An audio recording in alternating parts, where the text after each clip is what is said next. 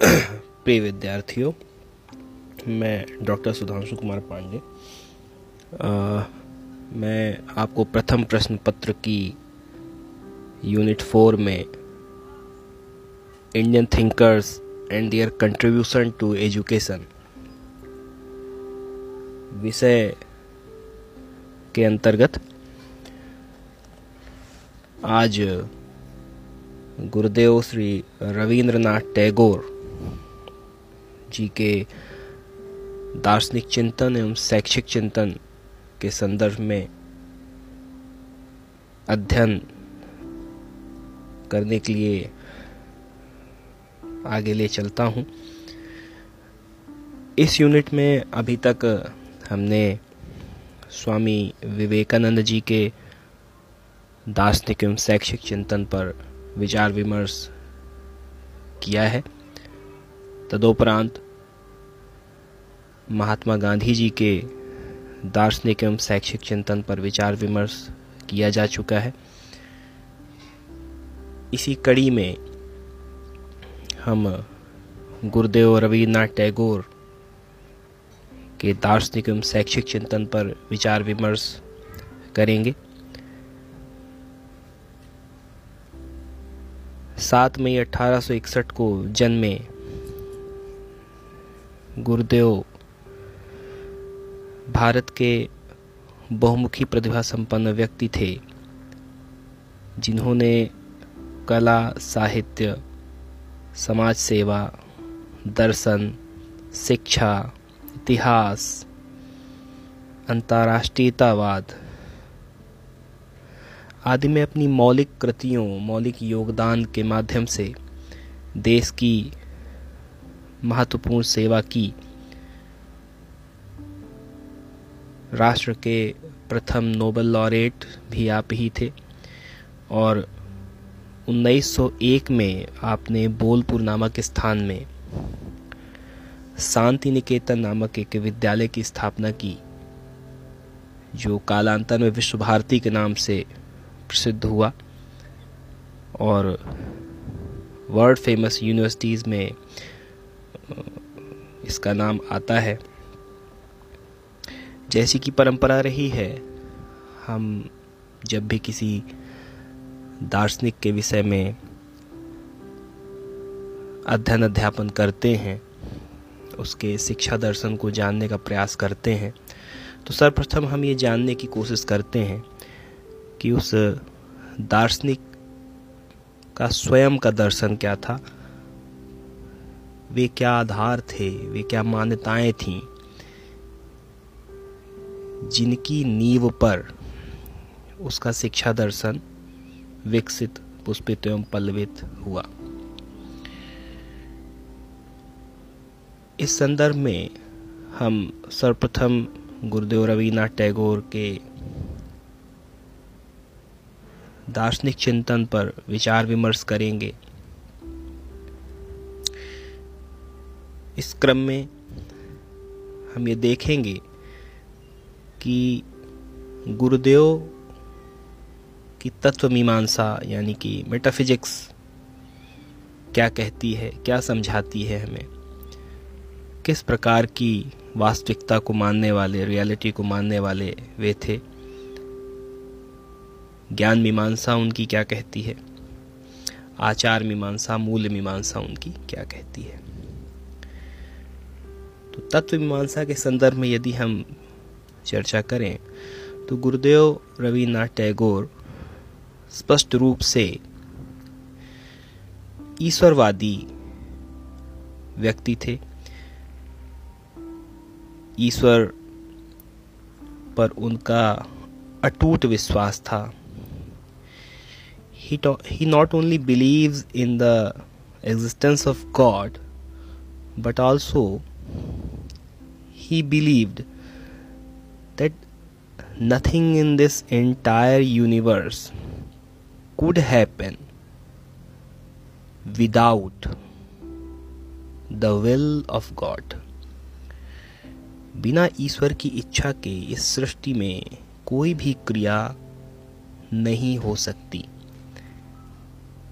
अपने प्रसिद्ध ग्रंथ पर्सनालिटी में गुरुदेव लिखते हैं कि ईश्वर के अस्तित्व के अभाव में संसार में कोई भी क्रिया नहीं हो सकती। हम जिन घटनाओं और क्रियाओं का प्रतिदिन के जीवन में अनुभव करते हैं, वे स्वयं नहीं घटित होती, वरन वे ईश्वर के संकेत और इच्छा से घटित होती हैं। उनका होना, न होना ईश्वर की इच्छा पर निर्भर करता है। ईश्वर पर इतना फर्म बिलीव इतना अटूट विश्वास। स्वामी सॉरी गुरुदेव रवीन्द्रनाथ टैगोर की तत्व मीमांसा को आदर्शवाद की ओर ले जाता है। और हम ये पाते हैं कि गुरुदेव रवीन्द्रनाथ टैगोर एक आदर्शवादी दार्शनिक की भांति स्थापित होते हैं। परंतु यहाँ यह भी रेखांकित करना उचित होगा अंडरलाइन करना उचित होगा कि गुरुदेव आदर्शवादी के साथ साथ ईश्वर में विश्वास के कारण आदर्शवादी तत्व मीमांसी वो प्रतीत होते हैं, परंतु उन्होंने ईश्वर के साथ साथ प्रकृति को भी उतना ही महत्व दिया है। प्रकृति, यह जो चारों ओर हमारे पर्वत, नदियाँ पेड़ पौधे पशु पक्षी स्वयं मानव ये चारों ओर सृष्टि है, इसको प्रकृति के रूप में परिभाषित करते हैं वो।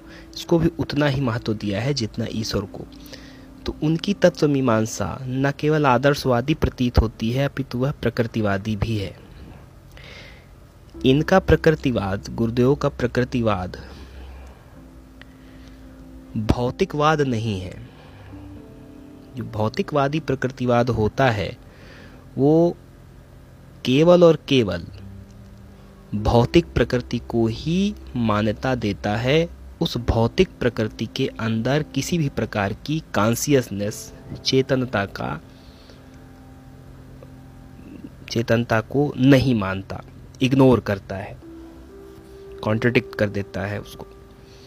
परंतु स्वामी रविन्द्रनाथ टैगोर, गुरुदेव रविन्द्रनाथ टैगोर इस प्रकृति को, जो ये हमारे चारों सृष्टि है, जिसका हम निरंतर अनुभव करते हैं, इसमें कॉन्सियसनेस इसमें चेतनता, चेतना को इमेनिसिपेट मानते हैं, अनुस्यूत मानते हैं और इसको उतना ही महत्व देते हैं जितना वो ईश्वर को महत्व देते हैं। स्वामी जी गुरुदेव रविन्द्रनाथ टैगोर, द्वैतवाद एवं अद्वैतवाद का समन्वय स्थापित करते हैं। वे सृष्टि की आवश्यकताओं में एक, यानी कि अद्वैतवाद मोनोइज्म मोनिज्म नॉन डुअलिज्म तथा द्वैतवाद ड्वेलिज्म दोनों को सम्मिलित करते हैं। वे कहते हैं कि मैं स्वीकार कर लूँगा कि कैसे एक, दो हो जाते हैं, यद्यपि मैं इसे समझने में असमर्थ हूँ। यहाँ इसको समझते हुए हमें ये मानना चाहिए कि ये जो प्रकृति और ईश्वर है, यद्यपि ये दो अलग अलग प्रतीत होने वाले तत्व हैं, ईश्वर को हम अपनी आंतरिक इंद्रियों द्वारा, मन के द्वारा समझने का प्रयास करते हैं, जब जबकि प्रकृति को हम अपनी बाह्य इंद्रियों द्वारा सेंस ऑर्गन्स के द्वारा जानने एवं समझने का प्रयास करते हैं। परंतु गुरुदेव रविन्द्रनाथ टैगोर, इन दोनों डुअलिटीज़ में स्पिरिचुअलिटी और मेटेरियलिज्म इन दोनों के मध्य एक इंटीग्रेशन स्थापित करते हैं समन्वय स्थापित करते हैं, सामंजस्य स्थापित करते हैं। और ये गुरुदेव रविन्द्रनाथ टैगोर के दर्शन की एक अत्यंत महत्वपूर्ण विशेषता है कैरेक्टरिस्टिक है कि वो duality duality spiritualism and materialism के मध्य में एक इंटीग्रेशन करके उसको अद्वैत, यानी कि दोनों एक दूसरे से भिन्न नहीं, अद्वैत नॉन डुअलिस्टिक दोनों एक दूसरे से भिन्न नहीं के रूप में मान लेते हैं। प्रकृति और मनुष्य के संबंध में टैगोर के अपने अद्वितीय विचार हैं। वे अपनी पुस्तक साधना में लिखते हैं कि यदि किसी अवसर पर मनुष्य प्रकृति की उपेक्षा करता है और अपने को उससे अलग रखने का प्रयास करता है तो उस समय वह स्वयं को ऐसे वातावरण में अनुभव करता है जहाँ की हर वस्तु उसके लिए अपरिचित हो, जिस प्रकार संसार से दूर कारागार में पड़ा हुआ बंदी। यहाँ गुरुदेव यह दिखाना चाहते हैं, यह बताना चाहते हैं, डिपिक्ट करना चाहते हैं कि प्रकृति की उपेक्षा करके मनुष्य कभी भी सुख पूर्वक जीवन नहीं जी सकता। वह सदैव दुख में पड़ा रहेगा। यदि उसे वास्तविक रूप से सुख की अनुभूति करनी है तो उसको प्रकृति के साथ अपना सामंजस्य, सानिध्य, अपनी निकटता, अपनी प्रॉक्सिमिटी को बढ़ाना चाहिए। वो अपनी एक बुक है, उनकी पुस्तक है रिलीजन ऑफ़ मैन में वो लिखते हैं the first stage of my realization was through my feelings of intimacy with nature कहने का तात्पर्य है, वे स्वयं इस चीज़ को स्वीकार करते हैं कि जब मैंने अपने आप को रियलाइज़ किया when I realize myself जब मैंने स्वयं का अनुभव किया तो वह अनुभव कैसे था? Through my feelings of intimacy with nature जो मेरी इस प्रकृति के साथ गहनता थी, आंतरिकता थी, अंतरंग संबंध थे, उनकी जो, उनसे, उनके कारण जो भाव उत्पन्न हुए, उनके आधार पर मैंने अपने आप को रियलाइज़ किया कि वस्तुतः मैं क्या हूँ।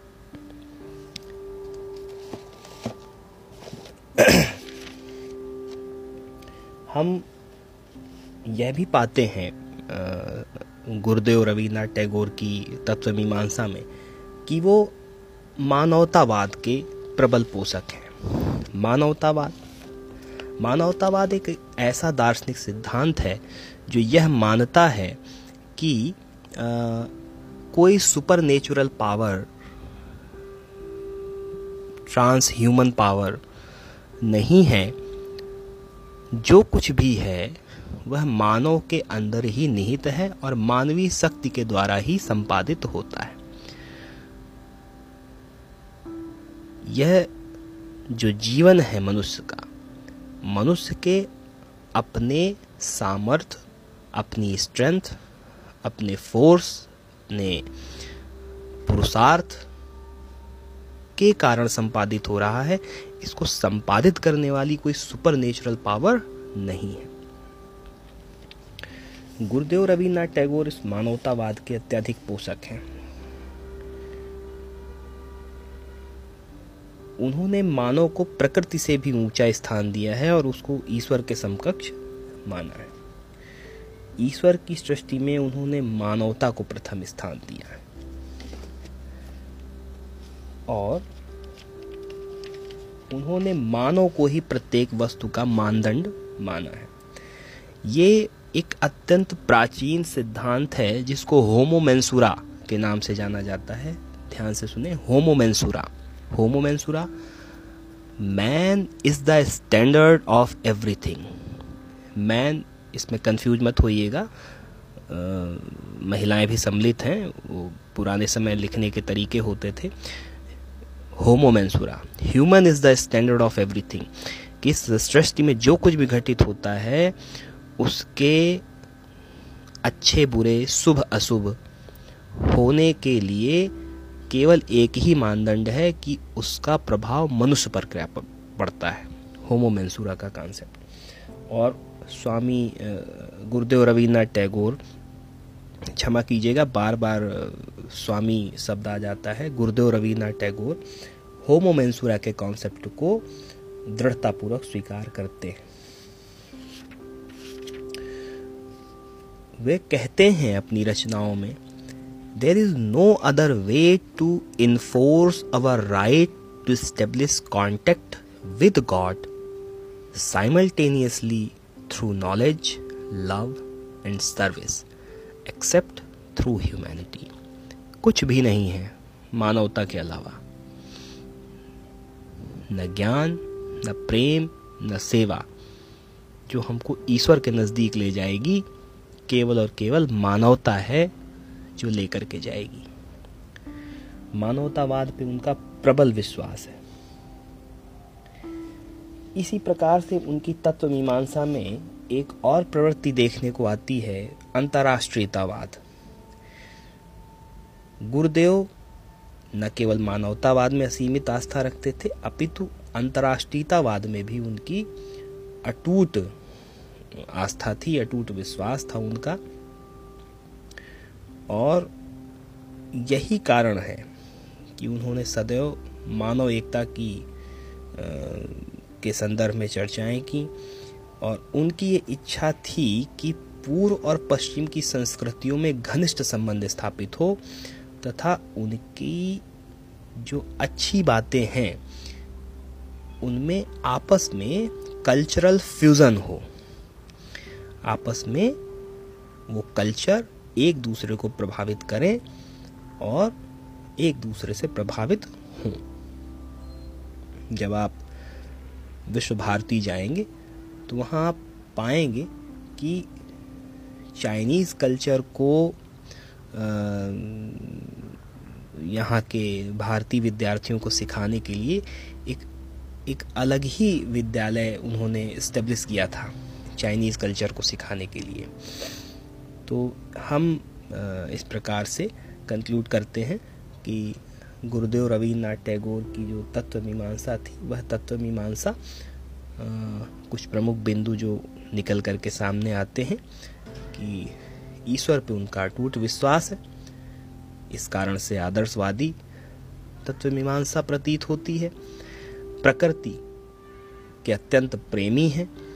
प्रकृति, जो है सृष्टि, जो चेतन प्रकृति हमारे चारों ओर व्याप्त है, जो फैली हुई है, इसके वो अत्यंत प्रबल प्रेमी हैं और इस कारण से वो हमें प्रकृतिवादी प्रतीत होते हैं। मानवता के ऊपर उनका टूट विश्वास है, अतः वो हमें मानववादी प्रतीत होते हैं, मानवतावादी प्रतीत होते हैं। अंतर्राष्ट्रीय संबंधों को प्रबल रूप से स्थापित करना चाहते हैं, अंतर्राष्ट्रीय संस्कृतियों को आपस में एक दूसरे के साथ मिलजुल करके रहना देखना चाहते हैं। इस कारण से उनकी उनके दार्शनिक चिंतन में हमें अंतर्राष्ट्रीयतावाद का भी दर्शन होता है। इस प्रकार हम ये देखते हैं कि गुरुदेव रविन्द्रनाथ टैगोर की तत्व मीमांसा मल्टी डायमेंशनल है। एक विमा नहीं है कि किसी अनुभववाद की ओर चल दिए, बुद्धिवाद की ओर चल दिए अथवा आदर्शवाद की ओर या केवल प्रकृतिवाद। हम देखते हैं कि एक एक एक एक ब्लेंड है, एक एक एक अत्यंत सुमधुर समन्वय हमें मिलता है उनकी तत्व मीमांसा में। अब हम उनकी ज्ञान मीमांसा के संदर्भ में चर्चा करते हैं। गुरुदेव रविन्द्रनाथ टैगोर नेचुरलिस्ट स्वभाव से दिखाई पड़ते हैं। अतः उनका ऐसा मानना है कि समस्त ज्ञान हमें हमारी इंद्रियों के माध्यम से प्रकृति के सानिध्य में रह करके ही प्राप्त हो जाता है। और इसका प्रत्यक्ष प्रमाण है विश्व भारती कभी भी आप जाएँ, आप पाएँगे मतलब इतना नेचुरलिस्टिक इन्वायरमेंट है वहाँ पर। आपको यदि पेड़ की डाल पर बैठ करके अध्ययन करना हो तो आप लाइब्रेरी से बुक इशू कराइए और पेड़ की डाल पर बैठ करके पुस्तक पढ़ सकते हैं। वहाँ आज भी कक्षाएँ खुले वातावरण में चलती हैं, कमरों के अंदर कक्षाएँ चलने की आवश्यकता यदि शिक्षक और शिक्षार्थियों को लगती है तो ही चलती अन्यथा वो सब वहीं खुले घेरे में बैठ करके अध्ययन अध्यापन करते रहते हैं। प्रकृति का सानिध्य ही हमको सारे ज्ञान दे देता है। सारा ज्ञान हमें प्रकृति के सानिध्य में प्राप्त हो सकता है। जब इनकी मूल मीमांसा की चर्चा करेंगे तो हम ये पाते हैं, मूल मीमांसा के रूप में हम पाते हैं कि गुरुदेव का जो अनुशासन है, जो उनके नीतियाँ और मूल्यों की जो अपनी मान्यताएँ हैं, वो स्वतंत्रता देती है। स्वतंत्रता? कैसी स्वतंत्रता? आत्मा को स्वतंत्र मानते हैं the soul is bestowed with free will प्रत्येक आत्मा में इच्छा शक्ति है, स्वतंत्र इच्छा शक्ति। और इस स्वतंत्र इच्छा शक्ति को किसी भी बंधन में बांधना नहीं चाहिए, ऐसा गुरुदेव का मानना है। साथ ही साथ, वो इस स्वतंत्र इच्छा शक्ति पर जो एकमात्र जो एकमात्र चेक एंड बैलेंस लगाते हैं, वो है आत्मानुशासन सेल्फ डिसिप्लिन जब सेल्फ डिसिप्लिन होगा तो उसका परिणाम संपूर्ण और सर्वत्र अनुशासन के रूप में दिखाई पड़ेगा। वे कहते हैं कि स्वतंत्रता से बालक में आत्माभिव्यक्ति और आत्मनियंत्रण की शक्ति आती है, जिसका परिणाम आत्मानुशासन होता है। इस प्रकार हम गुरुदेव के सामान्य दार्शनिक विचारों से परिचित हुए। अगले ऑडियो में हम उनके शिक्षा दर्शन पर विचार विमर्श करेंगे। बहुत बहुत धन्यवाद।